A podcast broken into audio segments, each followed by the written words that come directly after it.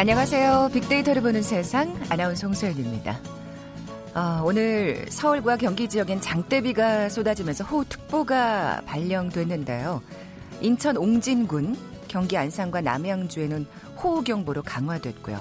반면 충청 이남과 강원 동해안은 폭염주의보와 경보가 내려져 있는 상태입니다. 아, 어쨌든 7말 8초 대한민국의 휴가 최고 핫 시즌이죠.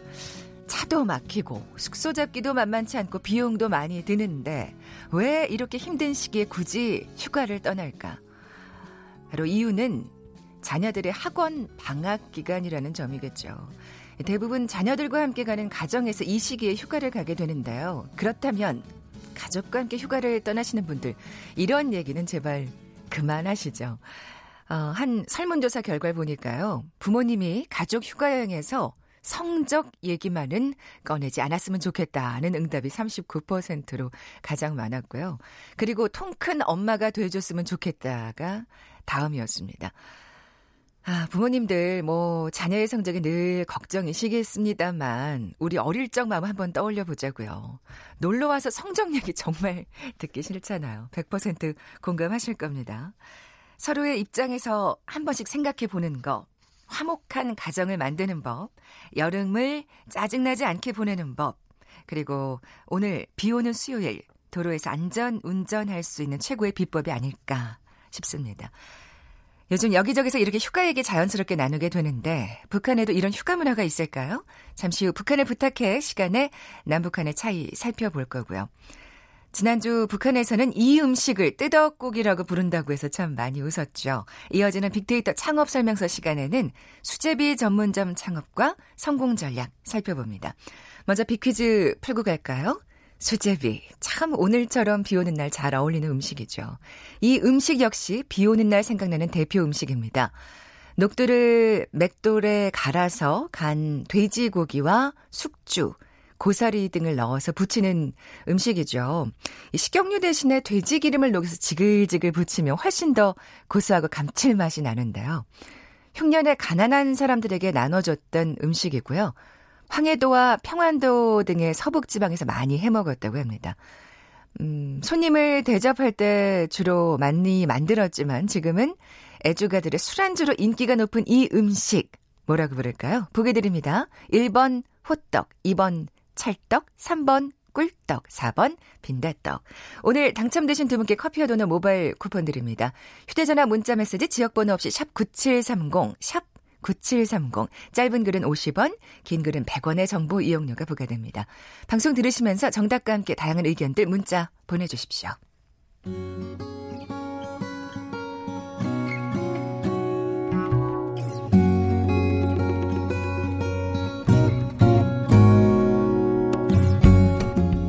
빅데이터야, 북한을 부탁해. 빅데이터야, 북한을 부탁해.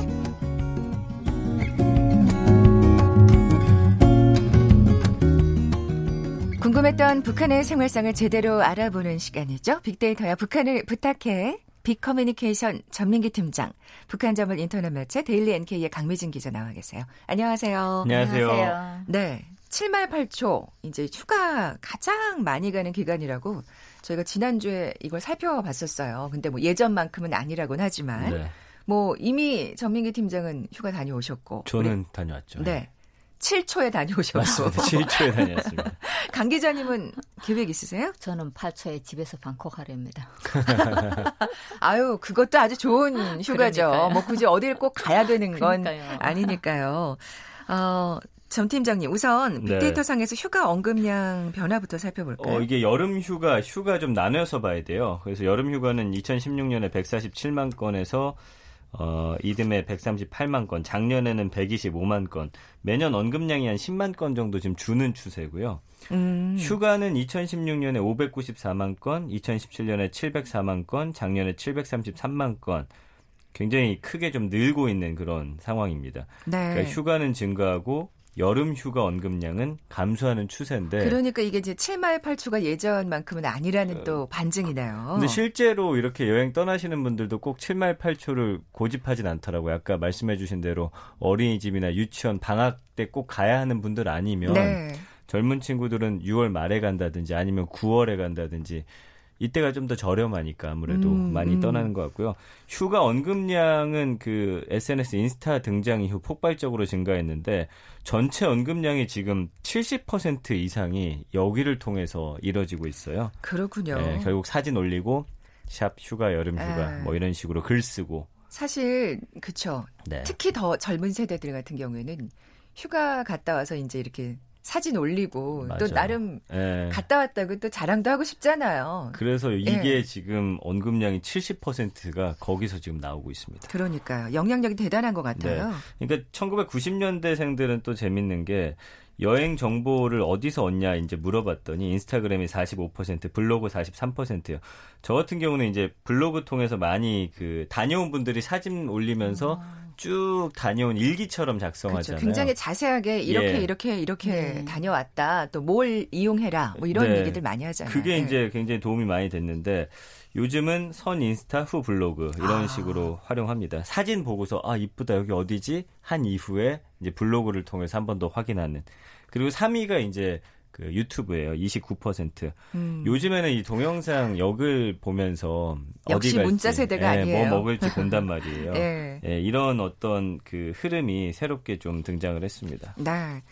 어, 강 기자님, 네. 북한에서도 휴가 가서 이렇게 사진 찍는 게 중요한가요? 어, 이전보다는 많이 달라졌죠. 음. 네. 예전에는 뭐 정말 그 개인 사진기도 별로 없었고 휴대전화도 네. 없었고 그렇죠. 그냥 즐기고 눈에 담고 마음에 담고만 왔었는데 최근에는 휴대전화가 일반화되다 보니까 사진은 가서 많이 찍는데 웬만한 카메라보다 사실 성능이 훨씬 맞아요. 좋잖아요. 그렇죠. 예. 네. 그런데 아쉬운 게 뭐냐면 한국은 이제 인터넷이 되다 보니까 아, 뭐 그렇죠. 블로그, 뭐 인스타그램, 예. 뭐 여러 가지 다 뭐 페이스북에도 아. 올리고 막 이러는데 북한은 그게 안 된다는 거죠. 그러네요. 오직 음. 그 공유를 한다면 아는 지인끼리 나 여기 그- 갔다 왔어. 어, 이러면서 보여주는. 그 뭐 가족끼리라든가 음. 뭐 주변에 한 동네에서 사는 어 뭐 친구라든가 이런 사람들한테만 공유가 된다는 거죠. 음. 그렇게 하고 대부분 뭐 사진 같은 거는 어 본인이 그냥 추억거리로 네, 그걸로 이제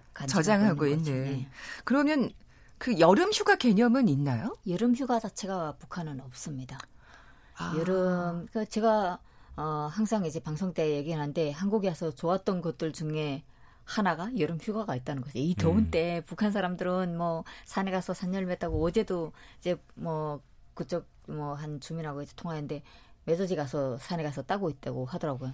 아, 어, 그러니까 그렇게 이럴 때 뭐 진짜 시원하게 한번 어디 가서 이제 더위를 식히고 싶다 이런 게 어, 대부분 없고요. 네. 근데 최근에는 기간이나 뭐 동료들끼리 또 그룹끼리 이렇게 모여가지고 하루씩은 주변에 가서 아, 가는. 전력하고 뭐 네. 네. 뭐 주변에 워낙 계곡이 많다고 그렇죠. 예전에도 어제도 얘기하셨으니까 써먹고, 네, 그렇게 한다. 그런 정도 네. 그러니까 장기 휴가는 아니군요. 없죠. 예.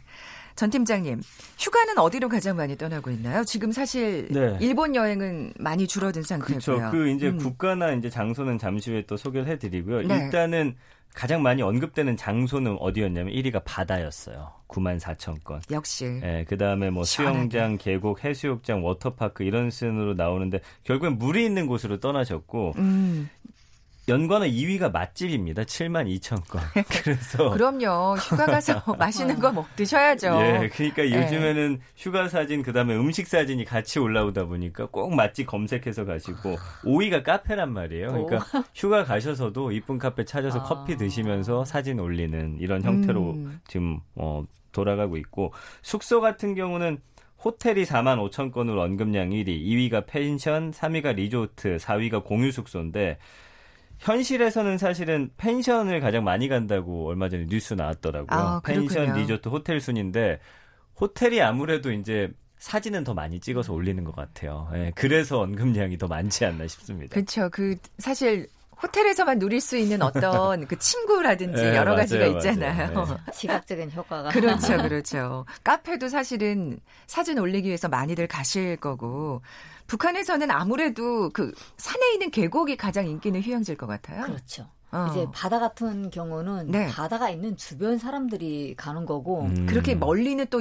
내륙에서 갈못 가니까. 네. 그런데 네. 계곡은 어디에나 있는 어. 거예요. 진짜 어디에나 계곡이 있기 때문에 네. 뭐 마음만 먹고 생각만 있으면 바로 뭐 준비해서 가면 되는 거죠. 아, 그러면 진짜 네. 와, 내 생애 처음으로 바다를 봤어. 라는 얘기를 하는 북한 주민들도 꽤 있어요. 있겠어요. 그러니까 아이들이 특히 아이들이 그러는데요. 네. 야 나는 동해 바다를 가봤다. 너 바, 바닷물에 발을 잠궈봤냐? 뭐 이런 보긴 그게- 봤는데 그게- 지나가는 차를 타고 본 거예요. 굉장히 특별한 기억이 되는 거군요. 그렇죠. 아. 그러니까 바다에 그래서 이제 성도원 야영소를 갖거나 뭐 이렇게 바다를 가볼 수 있는 그런 것도 혜택 중에 하나죠. 아. 그러네요. 근데 생각해보면 저희도 80년대 저도 바다 잘 못 봤었어요. 계곡으로 많이 갔던 기억이 있는 것 같아요. 네, 오래 걸리고. 결국에는 우리도 한 그래도 좀 상대적으로 빠르겠지만 맞아요. 예. 초등학교 때 처음 뭐 바다를 보고 저도 뭐 그랬습니다. 예. 그랬으니까요. 예. 어, 남한에서는 사실 이제 아까 뭐 물하고 관련된 네. 곳이 아무래도 이제 네. 휴가지로 선택이 된다고 했는데 수영장은 없나요? 수영장은 곳곳에 많습니다. 어. 아, 그래 그 대신 네. 바다까지는 가지 못하는 대신에 그렇죠. 어. 수영장은 야외, 그러니까 뭐 실내 수영장은 큰 도시나 뭐 이런 데 문화 시설에 어, 좀 있고, 어, 뭐 또 2010년대는 북한이 곳곳에다 그런 문화 후생 시설 이제 주민들이 활용할 수 있는 그런 걸 많이 하면서 수영장이 많이 늘어났지만 어. 지방 같은 경우는 학교가 있는 곳이라면 학생이 뭐 한 명 있어도 학교는 있잖아요. 그렇기 때문에 그 학교를 위해서 수영장을 다 이제 건설을 했기 때문에 아, 그것도 특이하네요. 네. 음. 아이들은 그 수영장에서 주로 이제 음. 수영을 하게 되는 거죠. 바다는 잘 못 보지만 물놀이는 자주 하는 그렇죠. 걸로. 예. 전 팀장님, 어, 인기 있는 국내 또 해외 여행지도 살펴볼까요? 일단 국내가 언급량이 더 많은데요. 1위는 제주도입니다. 6만 6천 건. 2위가 부산, 3위가 인천, 4위가 강릉, 그 다음에 가평, 거제도, 동해, 통영 이런 순으로 언급량이 나오고 있고요. 네, 역시 제주도, 부산. 예. 예, 해외는 이게 조금 흐름이 바뀌었는데 어, 3년 전부터 계속 일본이 1위였는데 올해는 베트남이 1위로 올라섰어요. 3만 2천 그렇군요. 건으로. 일본이 음. 3만 건. 작년까지만 해도 일본이 한 5만 건 넘게 나와서 지금 40% 정도 언급량 자체도 줄었고 3위가 괌, 4위가 태국 방콕, 5위가 필리핀 세부, 6위가 유럽입니다. 음. 지금 거제도하고 통영이 국내에서는 최근 2년 사이에 언급량이 한 30%씩 올라가면서 이런 건 여행 프로의 덕분도 큰 것 같아요. 그런가 봐요. 새로운? 휴가지 강자로 떠올랐고 아. 일본은 말씀드린 대로 올해 2위로 떨어졌고 역시나 어디 가든 사진은 계속해서 많이 올리시는 상황입니다. 뭔가 새로운 여행지를 가서 네. 남들이 올리지 않는 사진을 올리는 것도 또 굉장히 큰 또 매력일 것 같아요. 그 신조어가 있어요. 인스타그래머블이라고 어. 여기에 올릴 만한 사진이냐 이거를 판별해서 아. 올린다는 거예요. 야, 진짜? 예. 그러니까 이 땡스타그램이 진짜 정말 엄청나게 그 네. 영향력을 발휘하고 있는 그러니까 어쨌든 찍어도 허락받고 올려야 돼. 저도 아내가 보고서 이건 안 돼, 안 돼. 그러니까 어쨌든 그 중에서도 잘 나온 거. 아. 상위 한 5% 정도 되는 것만 올리는 거죠. 아, 강 기자님, 네. 지금 해외여행 얘기를 했는데 북한에서는 사실 가기가 좀 쉽지 않잖아요. 사실 해외 여행은 북한 주민들이 상상도 안 하죠. 꿈도 안 꾸는 건데요. 네. 일단 해외를 한번 나갔다 왔다 이런 사람들 보면 뭐 어, 국가 이런 외교적인 일을 하는 사람들, 무역을 하는 사람들, 아니면 또 어, 중국에 친척이 있거나 이런 사람들, 일본에 친척이 있거나 이런 아. 사람들이 해외를 나갔다 올 수 있는 기회인데 그런 사람들은 마음속에만 간직할 수 있죠. 외, 외부에 나가서 들었던 거, 봤던 거 이걸 음. 누설을 하면 어, 북한 사람들이 이제 비교를 해보고 어, 비난할 수 있는 그런 소지가 되기 아, 때문에 네. 안 하는 거죠. 그냥 아, 조용히 마음속에 네. 혹시 갔다 올 수 있는 여건이 그렇죠. 되더라도 조용히. 네. 그렇군요. 전 팀장님 또 다른 특징들이 있나요? 어, 뭐, 국내 여행보다 해외 여행이 뭐, 일단 더 높은 양, 언급량 보이고 있고요. 어, 휴식이나 힐링. 그러니까 예전에는 꼭 가서 약간 투어처럼 어디를 꼭 봐야 된다 이렇게 찍고 다녔거든요. 정말 바삐 바삐. 예, 근데 패키지 요- 가서 예, 꼭 예. 가야 하는 곳도 한 10곳 정도 정해서. 근데 요즘에는 약간 일단 휴가 가면은 아무것도 안 하고 맛있는 거 먹고 휴식하고 힐링하고 싶다라는 아. 반응들이 훨씬 더 많아졌어요. 네. 예. 낚시라는 키워드가 급부상했다는 얘기는 또 어떤 이게 얘기예요? 재밌더라고요. 그러니까 네. 작년부터 이제 낚시가 휴가 가서 하는 활동 2위로 올라왔어요. 1위가 사진입니다. 34만 건. 이것도 26만 낚시 프로 건. 덕분일까요? 맞아요. 그거 아? 덕분인데 아, 또 언급하는 한 60% 정도 여성분들이 올리더라고요. 오. 그러니까 이게 제대로 낚시 떠나자가 아니고 요즘에는 그 해외 여행 가더라도 아. 호핑 투어라고 해서 배 타고 나가면 네, 잠깐 있어요. 한 맞아요. 있어요. 30분 어, 정도 네. 낚시하고 1시간 정도 시키는 거 있거든요. 어, 있어요. 체험형으로 해봤다. 근데 마침 해보니 재밌다. 예, 이렇게 하면서 지금 네. 언급량이 확 올라온 강 거예요. 기자님 이거 지금 낚시 얘기하니까 정말 어. 좋아하시는데 아니 제가 가서 잡았거든요. 그쵸. 아, 네. 그래서 한번 잡은 분들은 더 흥미로워합니다. 그러니까 넣기만 하면 물더라고요. 물반 고기반이군요. 아니 북한에서는 사- 낚시를 어떻게 북한에서는 저는 즐기나요? 낚시를 한 게 아니라 이제 네. 그 투망이라든가 반도 예, 통발 이걸 이용해서 저는 어렸을 때 산 물 이거 그냥 남자 아이처럼 음. 되게 좋아했거든요. 아 이건 휴, 그러니까 낚시라는 게 휴가에 특별하게 하는 게 그게 아니라, 아니라 그냥 평소에도 네. 야 정말 다르긴 다르다는 생각이 듭니다. 어, 강 기자님 big 퀴즈 내주고 가세요. 네. 네, 수제비 오늘처럼 비 오는 날 잘 어울리는 음식인데요. 이 음식 역시 비 오는 날을 생각하게 하는 대표 음식입니다. 녹두를 맷돌에 갈아서 간 돼지고기와 아, 숙주, 고사리 등을 넣어서 부치는 음식인데요. 황해도와 평안도 등 서북 지방에서 많이 해 먹었다고 합니다.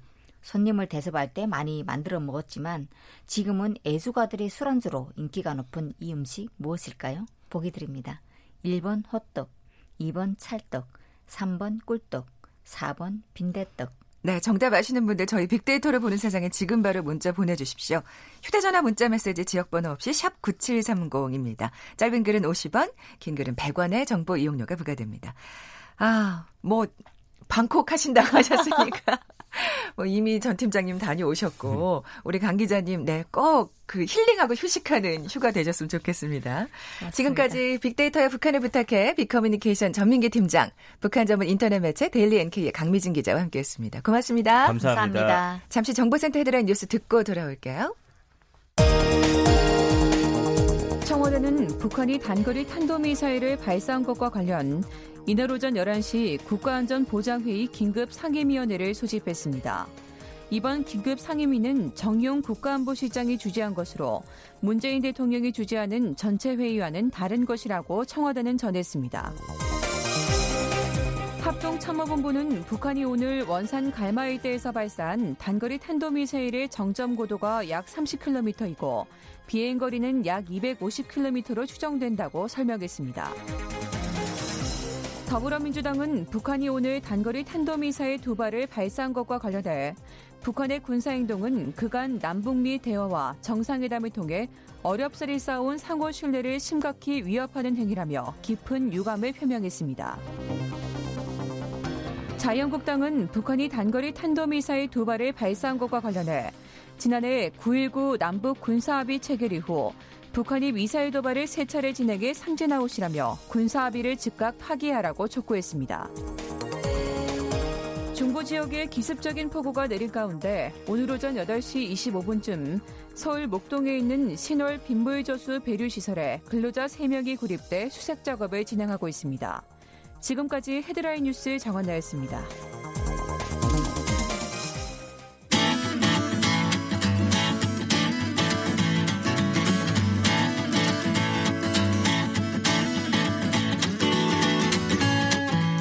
빅데이터에서 발견한 신의 한 수. KBS 일라디오 빅데이터로 보는 세상. 빅데이터 창업 설명서.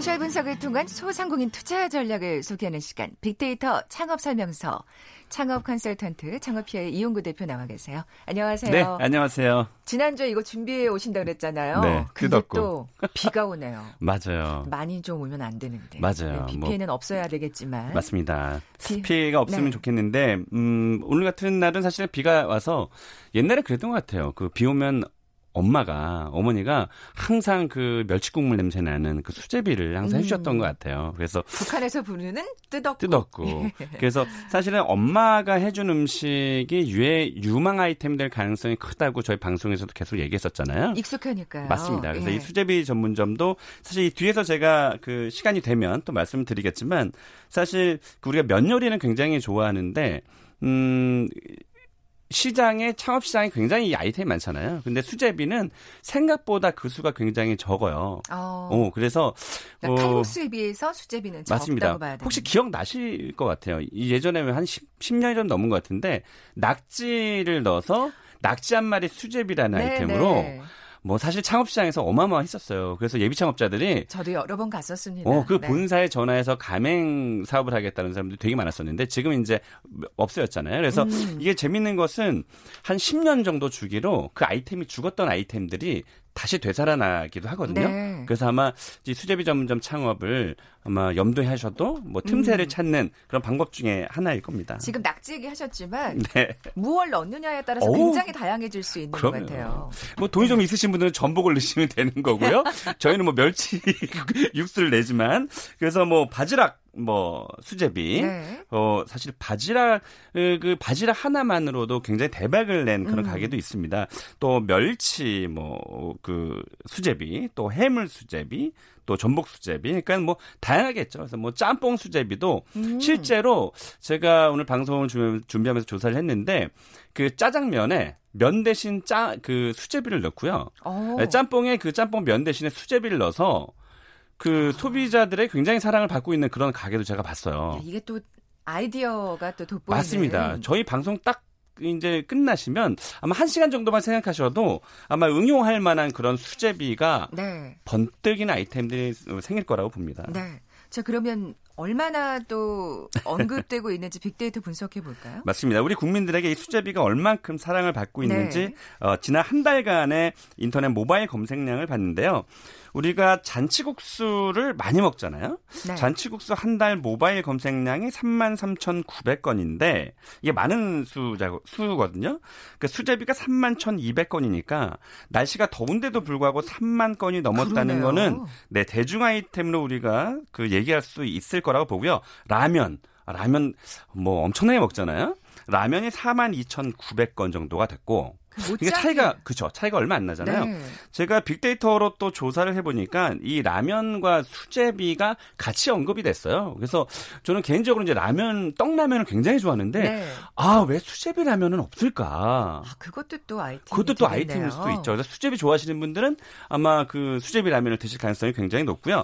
또 하- 지난 1년 동안의 수제비 언급량을 봤는데 사실은 가장 오늘 비가 와서 수제비가 잘 어울리긴 하지만 12월 달에 가장 많은 검색량을 보였고요. 뜨끈하니까. 뜨끈하니까요. 네. 그리고 뭐 나머지 뭐 봄 가을은 거의 비슷비슷한데 1년을 두고 봤을 때는 뭐 큰 차이의 검색량의 차이는 없었습니다. 그래서 뭐 어, 이거는 또 계절을 그래, 그렇게는 많이 타지 않는 또 맞습니다. 그래서. 비가 오면 생각나고 맞아요. 또 추우면 생각나고 또 어, 저같이 또 엄마 엄마가 저희 사실 살아 계시긴 하지만 네. 엄마가 생각날 때 또 수제비가 아. 생각날 수도 있거든요. 그래서 추억의 음식 어, 수제비 좋은 것 같아요. 그러니까요. 네. 그 사실 진짜 칼국수 먹고 싶은 날이 있고 맞아요. 수제비 먹고 싶은 날이 또 맞아요. 따로 있거든요. 그래서 수제비랑 칼국수 그 두 개만 가지고 어차피 육수는 똑같거든요. 네. 그 두 개만 가지고 뭐 아, 강남에 아파트를 사시는 분도 있습니다. 이따 시간 되면 제가 아, 소개하겠습니다. 시간이 그 없어가지고 성공, 지금. 성공 사례를 그러면 빨리 알아봐야 되겠네요. 네. 그 전에 SNS 연관어도 좀 살펴볼까요? 네, 굉장히 중요한 건데요.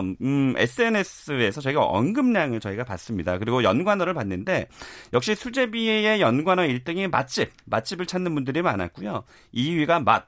어, 이게 중요합니다. 3위에 김치가 올라왔어요.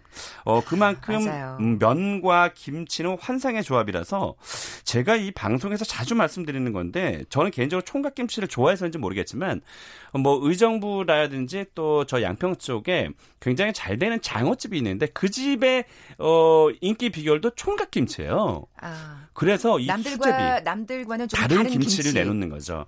그래서. 그런 생각도 한번 해보시면 좋을 것 같고요. 4위의 칼국수 역시 뭐 수제비에 질리시거나 또 싫어하시는 분들 칼국수를 드셔야 사촌. 되고 네. 맛사촌입니다. 친척. 네. 야 재밌는 거 6위에 역시 비가 올라왔습니다. 비와 수제비는 밀접한 관련이 있는 것 같고요. 아, 그, 드시는 음, 분들 많겠네요. 많을 것 같아요.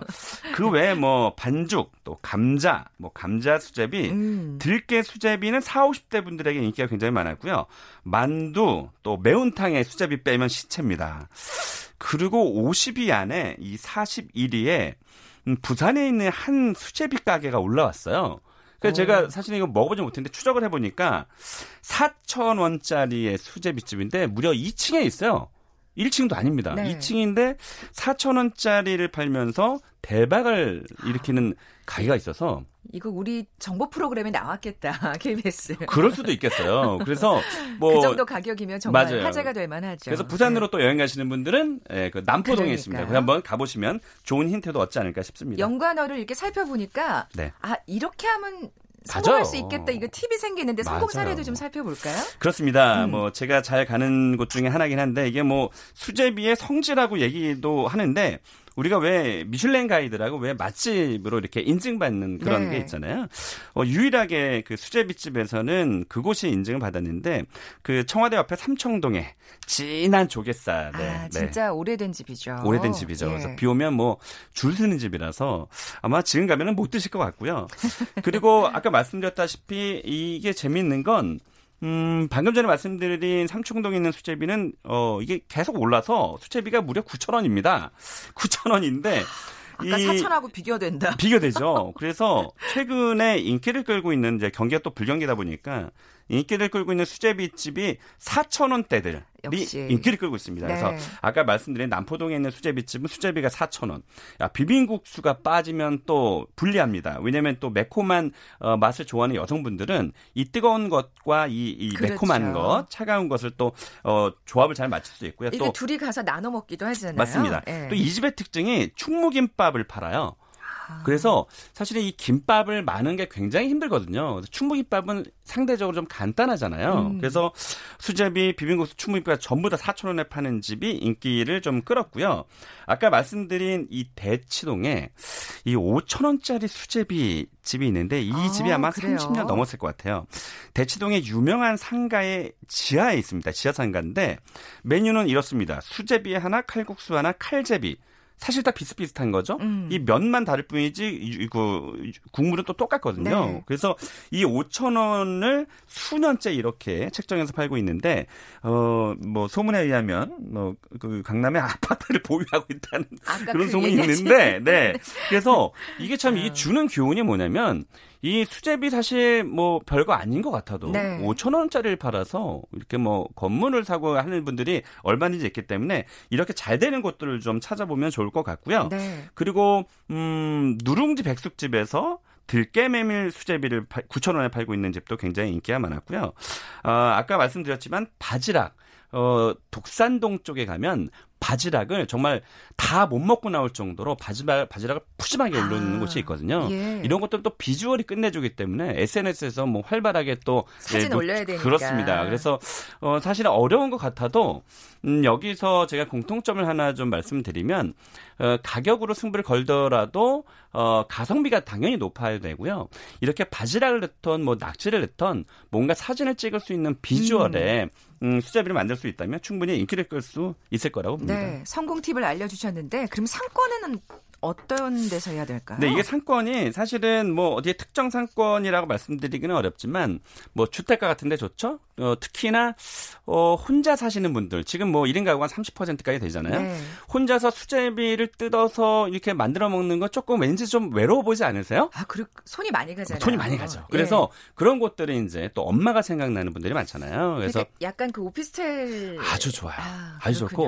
또 네. 오피스가도 좋고 주택가 그리고 시외로 좀 빠져도 차를 가지고 갈 수 있는 음. 곳들은 진짜 잘 되는 집 많거든요. 뭐 감자전이라든지 이런 거랑 같이 팔면 맞습니다. 감자전은 무조건 해야 됩니다. 무조건. 네. 아니 왜냐하면 남자분들은 또 수제비 한 그릇에 좀 헛헛하시거든요. 맞아요. 그러니까 뭐 아까 말씀하신 김밥, 맞아요. 충무김밥이라든지 맞아요. 이런 거라도 곁들여서 팔면 맞습니다. 또 좋을 것 같네요. 여기 아, 성공팁들이 거의 다 나온 것 같아요. 그러네요. 네. 아, 수제비 오늘 예, 꼭 먹어야겠습니다. 지금까지 창업 컨설턴트 창업피아의 이용구 대표와 함께했습니다. 네, 고맙습니다. 고맙습니다. 자, 커피와 도넛 모바일 쿠폰 받으실 두 분입니다. 4번 빈대떡 맞춰주신 1417님, 2293님. 어, 정답 보내주셨어요. 이 두 분께 선물 보내드리면서 물러갑니다. 저는 내일 11시 10분에 다시 오겠습니다. 고맙습니다.